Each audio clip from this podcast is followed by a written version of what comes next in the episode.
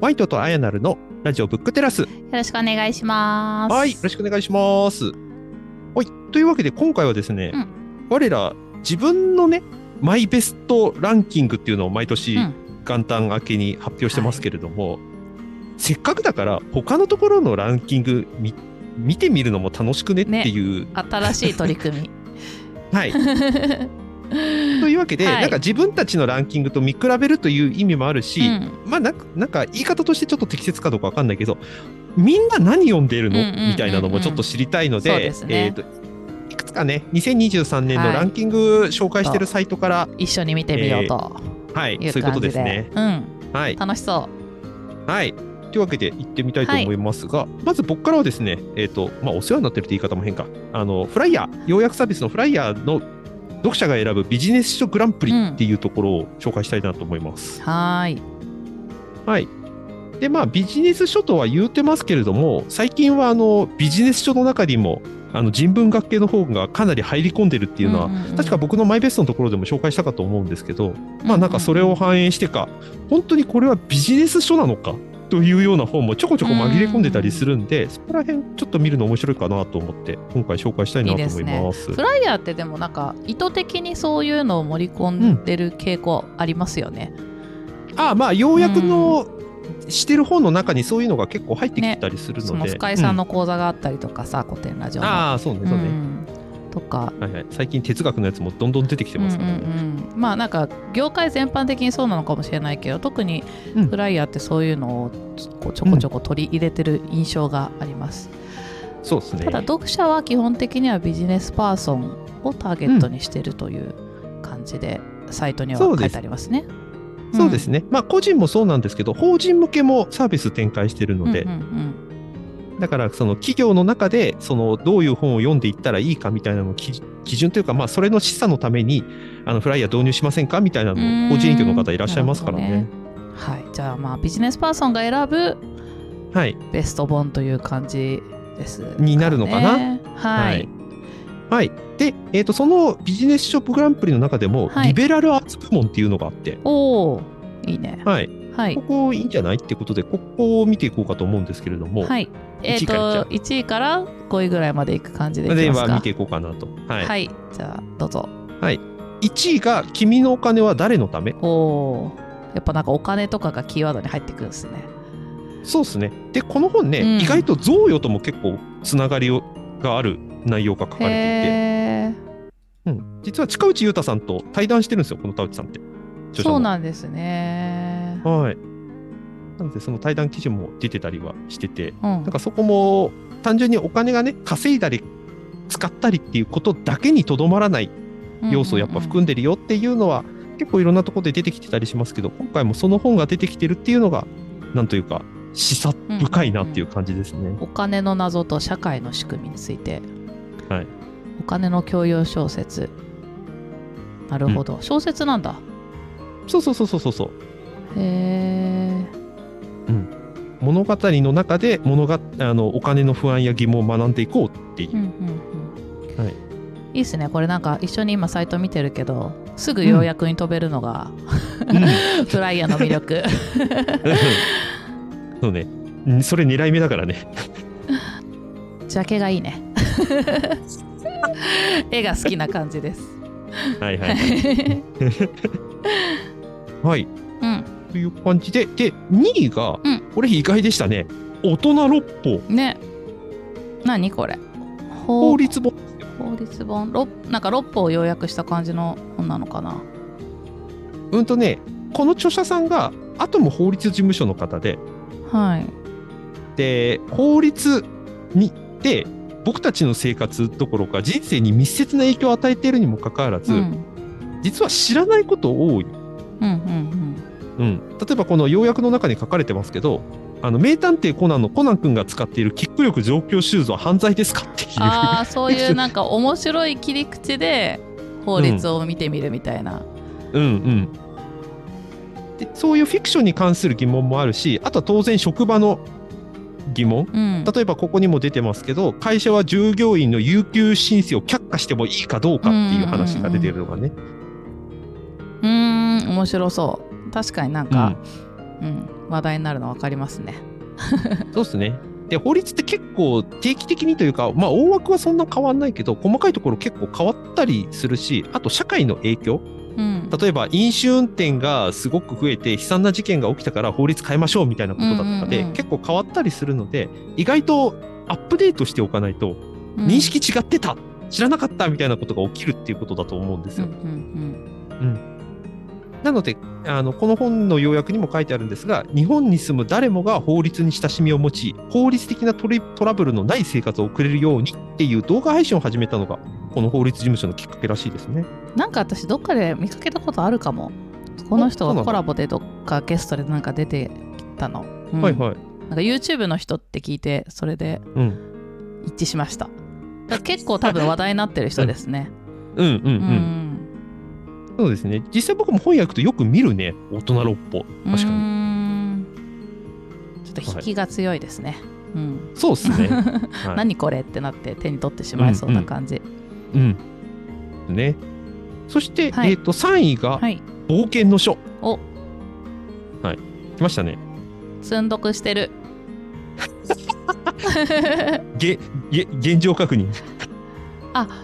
そう正月に買ったんだなんか正月に空いてる本屋なんてないだろうと思って、フラッと行ったら、うん。家のすぐ近くのあの中延の ブックオフが開いてて でそこに、まあ、どうやらこう年末にうん。掃除をしたであろう人の 掘り出し物がいっぱいあってうん。冒険の書以外にもなんか結構なんだろうすごい有名だけど買ってなかったドンキをいっぱい買いました10秒銀券言えない。10秒現金鉄とか21レッスンズとかなんか。重たいのばっか買いました。ああ。じゃあ、はい。もうここで配信で言っちゃったから、いつかはおしぼん会ができるかな、すね。いつかは。これ。はい。冒険の書はすごいねうん話題になってますよね、うん。そうですね。まあ私がね、IT 系に勤めてるっていうのもあるけど。う。うんん、すごい気になってましたあとまあ子育て世代にいい本なんじゃないかな、そうですね。うん。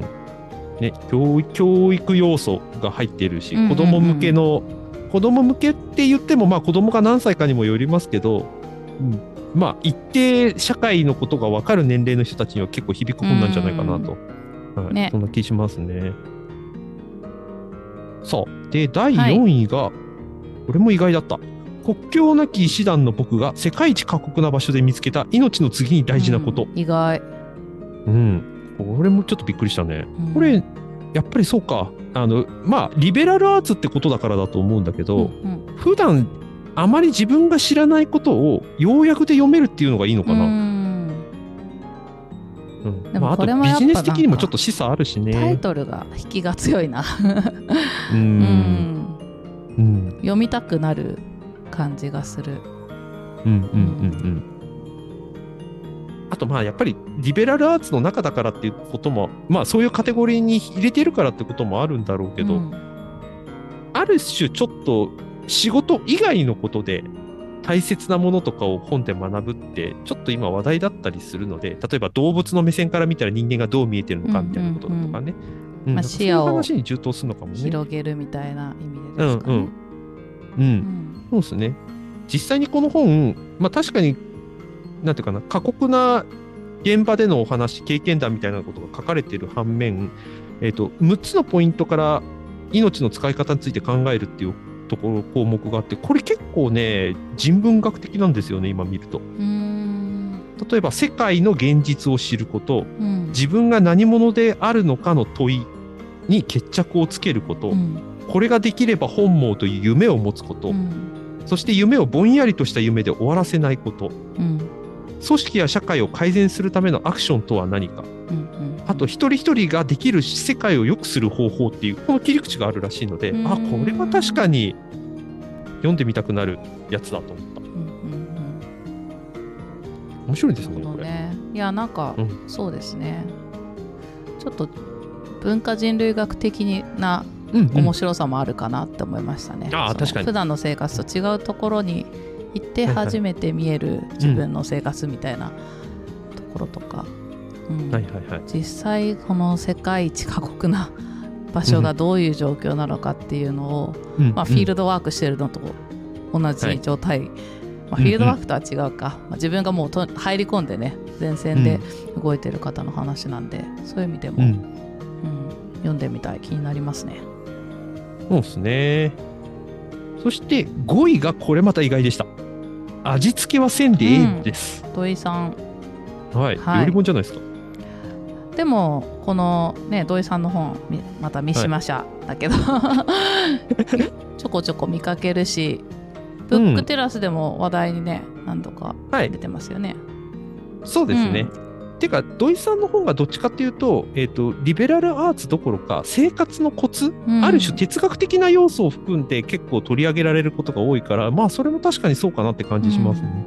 でも私も最初ここの本じゃなくてまた別の本だけどその土井さんの料理本がリベラルアーツとか、その人文のエリアに本屋で並んでる時に、うんうんうん。ええなんでって 最初はなった、うん。となんかもう常連なイメージになってます。うん。そうっすね。うん。うん。よく見かける。土井さんちょこちょこ他の方との対談もちょこちょこ読んでるんですけど、うん。そのね読んでる受け答えとかを見てるとものすごく柔らかいうん。お話が、お話が柔らかいし、うん、なんか個人の幸せ豊かさみたいなものって技術とかじゃなくて本人の工夫みたいなもので全然味わえるんだよみたいなお話をされてるのすごく印象的でしたね。だってもうタイトルが柔らかいもん。せんでええですって。そのイントネーションで合ってるかな？違ってたらすいません。包み込んでくれる感じがありますね。はい。そうですね。いやー、やっぱりなんかリベラルアーツっていう当然ね、タグつけてるからここに入るっていううん身も蓋もない話はあるにせよ、なんかこういうところに入り込んでる本だからこそ、なんかもうこのランキングでなんか感じるところがありますね。うん面白そうそうですね、ちょっと他のランキングも合わせはてさーって今見てるけど、もう全はい然カラーがやっぱ違いますね。うん、そうですね。うんでも「君のお金は誰のため」は総合1位ですね。そうですね。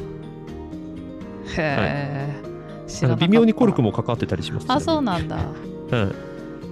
いじゃあもうこのリンクは概要欄に貼っとく感じですかね。ちょっと皆さん他の部分も面白いからじっくり見てみてもらえればという感じで。そうですね。はいえっ、と、多分要約は全部読めないと思うので、会員登録うんする、有料会員にならないと、多分全部読めないと思うので、もし興味がある方は、あの、会員登録などをし、ちょっっと内容を確認してうんうん見てみるのもいいかなって思いますね。7日間無料って書いてある。はい。はい。ははーい。宣伝、最後宣伝になっちゃった。うん一応ね、一応ね。はい。じゃあ、私も1個持ってきたので紹介しますね。はーい、いたい見たい。私はなんかそう人文のランキングが見たいなと思って、人文で検索して出てきたやつを持ってきたっていう感じなんですけれどもはいはいはい。紀ノ国屋人文大賞2024読者と選ぶ人文書ベスト30うん。のうち、えー5個紹介していきたいなと思いますはーい。はいじゃあ5位からいっていいですか？はい。はい、あのね結構ねブックテラスで触れてるのがちょろちょろ出てきてうん面白いかなと思いますけど、5そうっすね位は早速、デイビッド・グレーバーの「万物の黎明」です。ドンキ来たよ。はい、マイトさんが去年最後に読むぞってはい。言ってたやつですね。うん、なんか読み切れた感覚実はなくて一応あ読み終わったんだけど結構なんか、さーって読んじゃった感じ？ボリューミーすぎて、うん、どれ切り取りゃいいかよくわからんみたいになったから今年もう一回読み直そうと思って本棚に取ってあ再ります。読本に入ってるんだ。はい。へえ。ねこれをかみんな買ってるっていうのがすごいわ。確かにね。うん みんな積んどくしてんじゃない？いやまあ だと思うじっくりよ、うん、じっくり読んでると思うけどね。うーん。うん。えー、面白い。へこれが5位に入ったええちょっとざっくりどんな本なんすか？あもうんうもうタイトルの通りですよ。どうやってこの生物うんは生まれてきたのかっていうのって、うん実ははっきりと分かってないところが多いから神話で語られることが多いわけですよね。例えば、男女の性っていうのはアダムとイブのみたいな話だとかっていうのが分かりやすいですけど、それに代表されるように動物ってどうやって生まれてきたのか人類はどうやって生まれてきたのかっていうのはさまざまなジャンルから検証されてるんだけど総合的に思い込みとかを外して見てたらえそうなの？みたいなのがちょこちょこ出てきたりするっていうお話です。うーんそれを細かく深く一個一個あのね、情報量の膨大さっていう意味ではね、うん。いやさすがドンキです。しかもあの 1ページの中に2行だからね、下2行だからね、ああ 2, 二段に分上かれてるってことね。そうそうそうそうそうそう。やば。純粋に倍よ。まあブルシットジョブもさこの話題だけでこんなにっていう分量だったけど、うん。まあ、その倍ぐらいあるってことですね。そうですよ。ね。すごいな。とんでもねえやつ。第10章なぜ国家は期限を持たないのかうん。とかね面白そう第9章ありふれた風景に紛れてなるほどね、ちょっと今目次を 見て目に留まったのを読んだだけですがはい。はいそそるタイトルばっかりですよ。気になる一冊になってはおりますはい。はいはい。えーっと続いて第4位いきます、はい。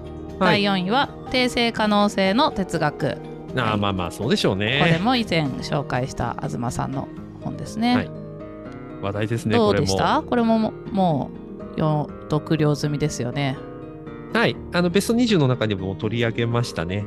あの、うん概念として、その完璧なもの、それを変えないことが前提じゃなくて、しかも全否定するわけでもなくて、アップデートすればいいんじゃない要は訂正すればいいんじゃないのっうんていう、ある種の柔軟さと、僕たちだからこそ関われる範囲みたいなものを提示してくれた本で、またこれも読み直そうかなと思ってるやつですうね。ん東さんすごいですねなんか出すたびに話題観光客の哲学もねはいはい。結構ファン多いですよねそうですね。あれも確か改訂版かなんかで出たんじゃなかったかな。あそうなんですかうん。へえあ2023年6月に増補版っていうのは出てる。ああ、そうそうそうそうそうそうそうそう。うーん。うん。じゃあ合わせて気になる方は、そうです私も読ね。もう。うん、体力いるよ。そうなんですか。なんか見た目そんなにドンキっぽくないけど中がやばい。内容が深い。内容が深いというか、うん。なんていうかな、これ哲学というか人文学あるあるなんだけど、単語が分かんないとそこで立ち止まっちゃうっっていうのがあって、うん、論調は追っかけてみると確かに分かるような気になる要素あるんだけど、随所随所で出てくる単語が、例えば哲学とかあんまり知らない人からすると、なんとかイズムって言われても、それ何で立ち止まっちゃうみたいなね。うん、そうなんだ。そういう意味での体力はいります。うん。ちょっと挑戦してみたいですね。ぜひ。で3位は、はい。トランスジェンダー入門。は新書ですねあ、集英写真書。ううん。んまあ、トランスジェンダーとはどのような人たちなのか、はい。性別を変えるには何をしなければならないのかうんうんうんどんな差別に苦しめられているのかなどなど、うんまあトランスジェンダーについて学べる一冊という感じで、うんうんうんうんまあ時代を反映している感じがありますね。そうですね。うんはい。うん。まあなんかなんとなくイメージでこんなもんでしょと思っちゃってる部分が多い気がするからこういううんうん基本的なところを一冊にまとめてくれると確かに読みたい人はたくさんいる気がうん。しますね。そうですね。うん。確かにアナルさんもベスト5の中でうん、あの子育てしてる女性の方の本とか紹介してくはい、れてましたけど、ソーシャルジャスティス内田舞さんの、はい。はい。なんかイメージでこうだろうと思ってるものが実態そうじゃないんだよっていうのをちゃんと本で突きつけてくれるってなんかすごくいい時代ですよね、今。うん、あと、か本だとやっぱりちゃんと整理されてるからああ、そうね。そうね、そうあと何回も遂行された上で出版されてるから、はいはいはいはい。うんちょっとこう、SNS の投稿とか、まあはい。動画とかよりもより、うんなんか整理された情報をしっかりと受け止められる感じがするなっていつも思ってます。はい。そうっすね。こういうランキング見ると全部欲しくなっちゃってやばいですね。つ我らの積んどくを増やす。何の番組なんだろう。はい、では続いて第2位、はい、タイミングの社会学はい。ディティールを書くエスノグラフィーはいはいはい。ははい。いフィードワークが世界の見方を変えるうん。舞台はマニラの貧困地区、うん。うん、突然試合が中止だと告げられるボクサー。自宅が急に目の前で破壊されるスラム街の住人、などなど、うん。まあ、マニラのフィールドワークの様子が書かれているという感じで、はい。まあ、エスノグラフィーだからまあ社会学なのか、うん、これ多分ね注目作品で昔紹介したことあるかな？タイミングの社会学。覚えてない。ガーン。本当。多分ね。へえで内容的にはめっちゃ気になる社会学と言いつつさ、まあね、文化人類学と重なるあたりのうんうんうん。やつですねうん。そうですね。うん。結局なんかこれも、岡井さんが指摘されてましたけど、うんその今と全然違う文化とか風習の中で、うんなんかその人の人間性とか、その人間たるものの、なんていうか、実態みたいなのがあらわになるみたいな話って、うんうん多分よく出てて、確か、確かトイレが見つかんなかったかな？髪がなかったかの女性が何したかというと、天に祈りましたっていうエピソードを確か話されてたと思うんですけど、あの感じよね。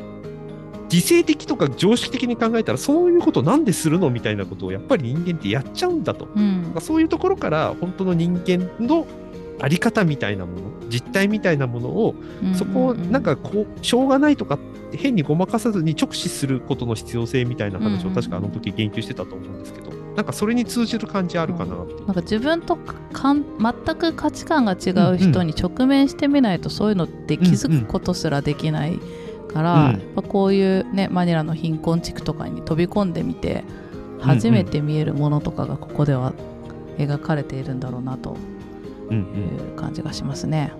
うん。そうですね。へえ気になるね。うん。はいまあ、ムロさんのねセミネールのルトノのうん 方も、うん今年は社会学をねやっていく感じっぽいはいですね、そろそろ私も復活しようかなと思ってて、はいはい次回の本買いました、はい 社会学のドンキが ちょうどこの収録の直前に家に届きました、大変だ。なかなかのドンキーはね。ねうん。はいそんなムロさんの話題が出たところで第1位はなんと、はい。検証ナチスはいいこともしたのかああ、これね。これ、ムロさんの対談で、はい。はい、紹介されていた本ですね多分僕が読んでただろうってはい言ってましたけど、はい。読みました。あやっぱり。うんだしかなり話題になってたっぽいですね。うん。うんそうですね、うん。タイトルがね、ドストレートすぎてね。そうね、目についちゃうね。タイトルフェチのマイトさんは、手に取らずにはいられなかった、しかもね、帯の内容がまた良くてね、うん、歴史学から見てナチスに評価できる点はあるかっていう、んんこの帯が良かった。個人的には。うんうんですね。目に留まりますね。小野寺さんと田野さんはい。の超共著ということですが、うんうん。ドイツ現代史の、うん。うん専門の教授の方々かな。うん。そうですね。うん。これはでも古典ラジオのヒトラー会で確か言及されてたと思うんですけど、今だったらナチスのやったことってどれも良くないみたいな話になるけど、当時の人たちが喜んで出迎えたのが実はナチスだったんだっていう話を多分うんうんうん。忘れちゃいけないみたいな話ありましたけど、じゃあ実際になんかその良さ悪さみたいなのを時間軸の観点も含めてナチスって本当に何一ついいことしてないのかっていうのはね今だからこそ解いてみるテーマではあるっていう感じではあったかな。確かに。うん。そうですね、いや本当古典ラジオのヒトラー会で私結構衝撃を受けたからなずっとヒトラー会がもう私の中でうん。ベスト回、ベストシリーズだったし、うん。うん。うん。だって外苑前で持ってきたぐらいだもんねね、ありましたね。うん。うん。まあそれでね結構衝撃を受けて受けてまあヒトラーがね、ただただ悪者だっていうので、まあ終わらない。こう多面的な見方みたいなのなんか、うん思えばやっぱあそこで多面的な見方とかうん。のを知る入り口になった気がしますね。だからまあ私、うんうんうん。ヒトラー会を最初に聞いたので 古典あラジオ。そうなんだ。そう。へー。あそこから古典ラジオに入ってるんでだからうん、うんうん。それもあって結構、うん、衝撃を受けた回でしたね。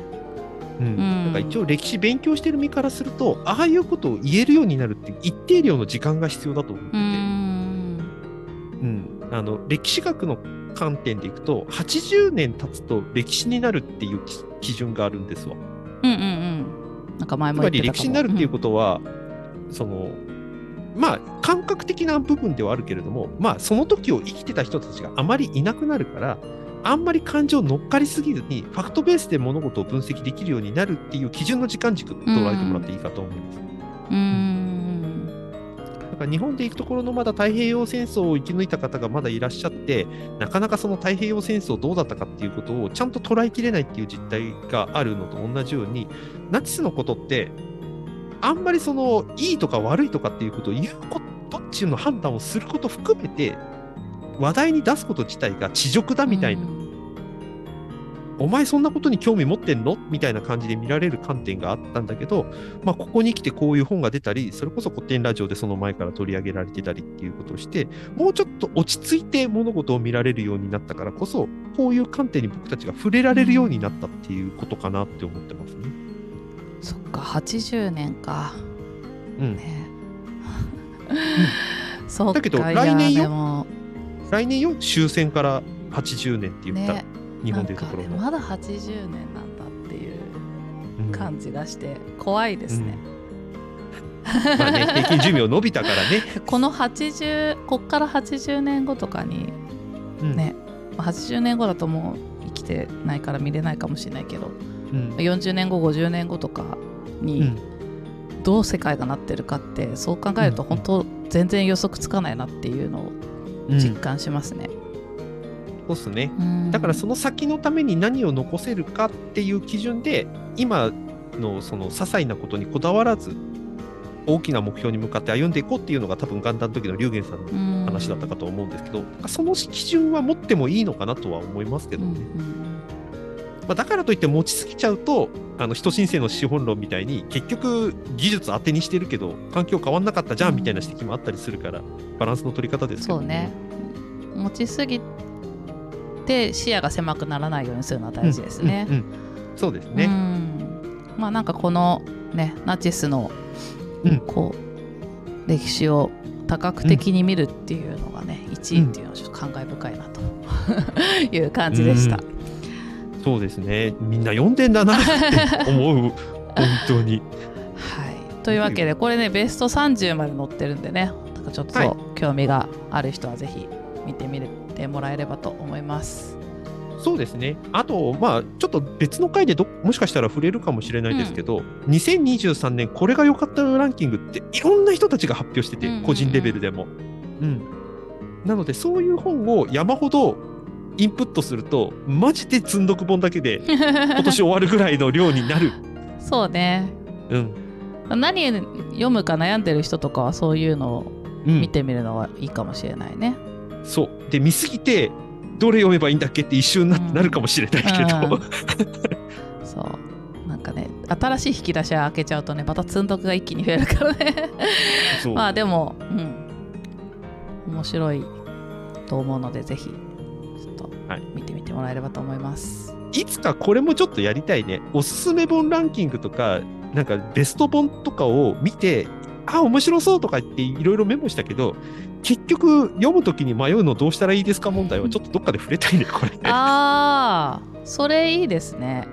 うん、うん。近いうちやりましょはい、僕らが実践しなきゃいけないやつう。で、うん。まあランキングに限らずだよね。そのうん積んどくを、うん。積んどくどころかなんかね読みたいなぐらいで止まってるやつとかも含め、うんうんどうするみたいな、うん。うん。答えはないかもしれないけどちょっと話してみるのは面白そう。うん、そうですね。これはちょっといつかやりましょう。うん進めといてねっていう、進めといて結局っていうのもあるから。はい。はい。はい。というわけで、ちょっと今回は、あの他のサイトのランキングを見て、うんちょっとワイワイ喋ってみたという回でした。はいということで、はい、本日のブックテラスここまで皆さんありがとうございました。ありがとうございました。